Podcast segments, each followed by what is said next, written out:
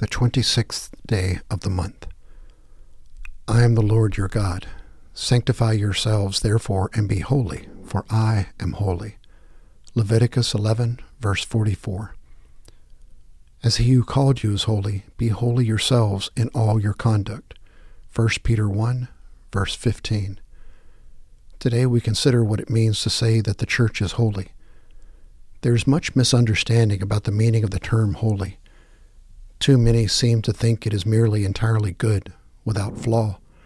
That may serve us well when speaking of a holy God, but a perfect church? Hardly. At root, holiness instead has to do with being set apart, indeed, with being different. In the commandments, when God called for one day a week to be holy, God meant that this day was to be set aside as different from the other six, distinctive in its practices. So also the Hebrew people were to exhibit holiness by refusing to bow down to the idols worshipped by all the neighboring nations. Similarly, the church is called to live out in the world ways of being and doing that are alternatives to accustomed standards and customs. This means that far from being embarrassed when its ideals are at odds with accepted ways, the Christian community should revel in what it distinctively has to offer to the world. When the lives of people are being ruined by oppression and the church protest, we are exemplifying holiness. When greed goes unchecked, even applauded, and Christian people cry out, Enough! We should rejoice that we are fulfilling our calling to be different for the sake of what is right. How willing are we to be considered out of step with society in order to be holy? Who wants to be labeled as odd, after all? But we are called to be a holy church, not a club that panders to whatever is currently popular. Opening prayer. O oh God, our help and our hope, holy is your name, unlike every other name we know. Holy are your ways beyond the reach of earthly imperfection. Holy are your people, called by you to show the world a new way, a new hope. Calls us to be what you call us to be. Through Jesus Christ, who died for being different. Amen.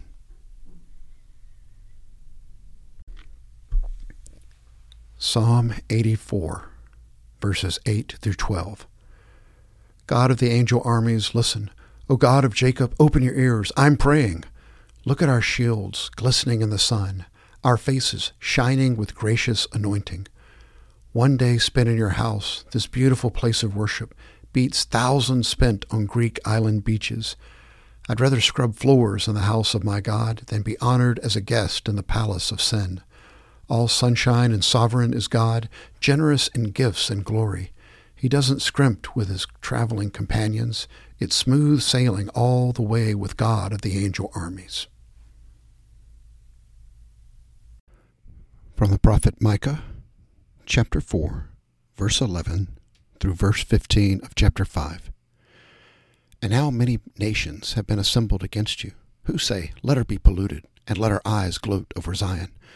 But they do not know the thoughts of the Lord, and they do not understand his purpose, for he has gathered them like sheaves to the threshing floor. Arise and thresh, daughter of Zion, for your horn I will make iron, and your hoofs I will make bronze, that you may pulverize many people, that you may devote to the Lord their unjust gain, and their wealth to the Lord of all the earth. Now muster yourselves in troops, daughter of troops. They have laid siege against us. With a rod they will smite the judge of Israel on the cheek. But as for you, Bethlehem, Ephrathah, too little to be among the clans of Judah, from you one will go forth for me to be ruler in Israel. His goings forth are from long ago and from the days of eternity. Therefore he will give them up until the time when she who is in labor has borne a child. Then the reminder of her brethren will return to the sons of Israel and he will rise and shepherd his flock in the strength of the Lord, in the majesty of the name of the Lord his God, and they will remain, because at that time he will be great to the ends of the earth. This one will be our peace. When the Assyrian invades our land, when he tramples on our citadels, when we will raise against him seven shepherds and eight leaders of men, they will shepherd the land of Assyria with the sword, the land of Nimrod at its entrances, and he will deliver us from the Assyrian. When he attacks our land and when he tramples our territory. Then the remnant of Jacob will be among many people, like dew from the Lord, like showers on vegetation, which do not wait for man or delay for the sons of men.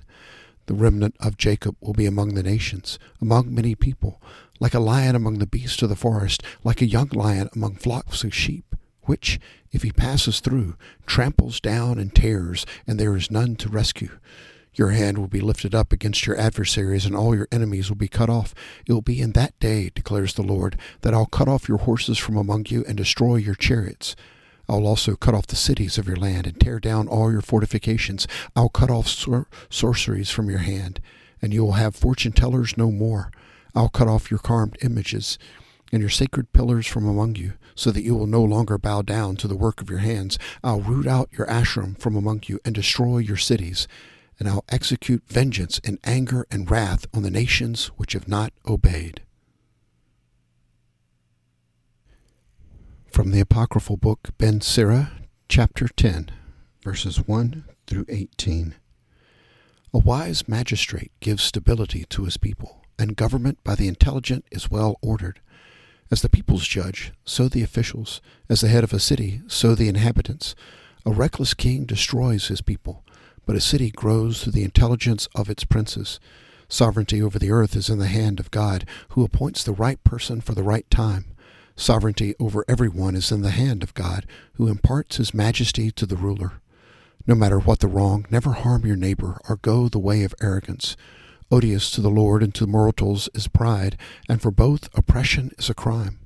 Sovereignty is transferred from one people to another because of the lawlessness of the proud. Why are dust and ashes proud? Even during life, the body decays. A slight illness, the doctor jests, a king today, tomorrow he is dead. When a people die, they inherit corruption and worms, gnats and maggots. The beginning of pride is stubbornness in withdrawing the heart from one's Maker. For sin is a reservoir of insolence, a source which runs over with vice. Because of it, God sends unheard of afflictions and strikes people with utter ruin. God overturns the thrones of the proud and enthrones the lowly in their place. God plucks up the root of the proud and plants the lowly in their place. The Lord lays waste the land of the nations and destroys them to the very foundation of the earth. He removes the very foundation of the earth, destroying them, erasing their memory from the world. Insolence does not befit mortals, nor impotent anger those born of women. From Revelation chapter 9, verses 1 through 12. Then the fifth angel sounded, and I saw a star from heaven which had fallen to the earth, and the key of the bottomless pit was given to him. He opened the bottomless pit, and smoke went up out of the pit, like the smoke of a great furnace, and the sun and the air were darkened by the smoke of the pit. Then out of the smoke came locusts upon the earth, and power was given them, as the scorpions of the earth have power. They were told not to hurt the grass of the earth, nor any green thing, nor any tree, but only the men who do not have the seal of God on their foreheads and they were not permitted to kill anyone, but to torment for five months, and their torment was like the torment of a scorpion when it stings a man. And in those days men will seek death and will not find it. They will long to die, and death flees from them. The appearance of the locusts were like horses prepared for battle, and on their heads appeared to be crowns like gold, and their faces were like the faces of men. They had hair like the hair of women, and their teeth were like the teeth of lions. They had breastplates like breastplates of iron, and the sound of their wings was like the sound of chariots, of many horses rushing to battle. They have tails like scorpions, and stings, and in their tails is their power to hurt men for five months. They have as king over them the angel of the abyss. His name in Hebrew is Abaddon, and in the Greek he is named Apollyon. The first woe is past. Behold, two woes are still coming after these things. From the Gospel according to Luke, chapter 10, verses 25 through 37. And a lawyer stood up and put him to the test, saying, Teacher, what shall I do to inherit eternal life? And he said to him, What is written in the law? How does it read to you? And he answered, You shall love the Lord your God with all your heart, with all your soul, with all your strength, with all your mind, and your neighbors yourself. And he said to him, You have answered correctly. Do this, and you will live. But wishing to justify himself, he said to Jesus, And who is my neighbor? Jesus replied and said, A man was going down from Jerusalem to Jericho and fell among robbers. They stripped him and beat him and went away, leaving him half dead. And by chance a priest was going down on that road, and when he saw him, he passed by on the other side. Likewise a Levite also. When he came to the place and saw him, passers by on the other side. But a Samaritan who was on a journey came upon him, and when he saw him, he felt compassion. And he came to him and bandaged up his wounds, pouring oil and wine on them. And he put him on his beast, and brought him to an inn, and took care of him. On the next day he took two denarii, and gave them to the innkeeper, and said, Take care of him, and whatever more you spend when I return, I will repay you. Which of these three do you think proved to be a neighbor to the man who fell into the robber's hands? And he said, The one who showed him mercy toward him. Then Jesus said to him, Go and do the same. These are the readings of the words of God for the people of God. Thanks be to God. Another prayer of Saint Basil the Great. We bless thee, O most high God and Lord of mercy, who ever doest with us things both great and inscrutable, both glorious and awesome, of which there is no measure, who grantest to us sleep for rest from our infirmities, and relaxation from the labors of our much toiling flesh. We thank thee that thou hast not destroyed us with our iniquities, but hast shown thy loving kindness to man as usual and while we were lying in despair upon our beds, thou hast raised us up that we might glorify thy dominion. Wherefore we implore thy boundless goodness, enlighten the eyes of our understanding, and raise up our mind from the heavy sleep of indolence. Open our mouth and fill it with thy praise, that we may be able steadily to hymn and confess thee who art God glorified in all and by all, the unoriginate Father, with thine only begotten Son, and thine all holy and good and life creating Spirit, now and ever, unto the ages of ages. Amen.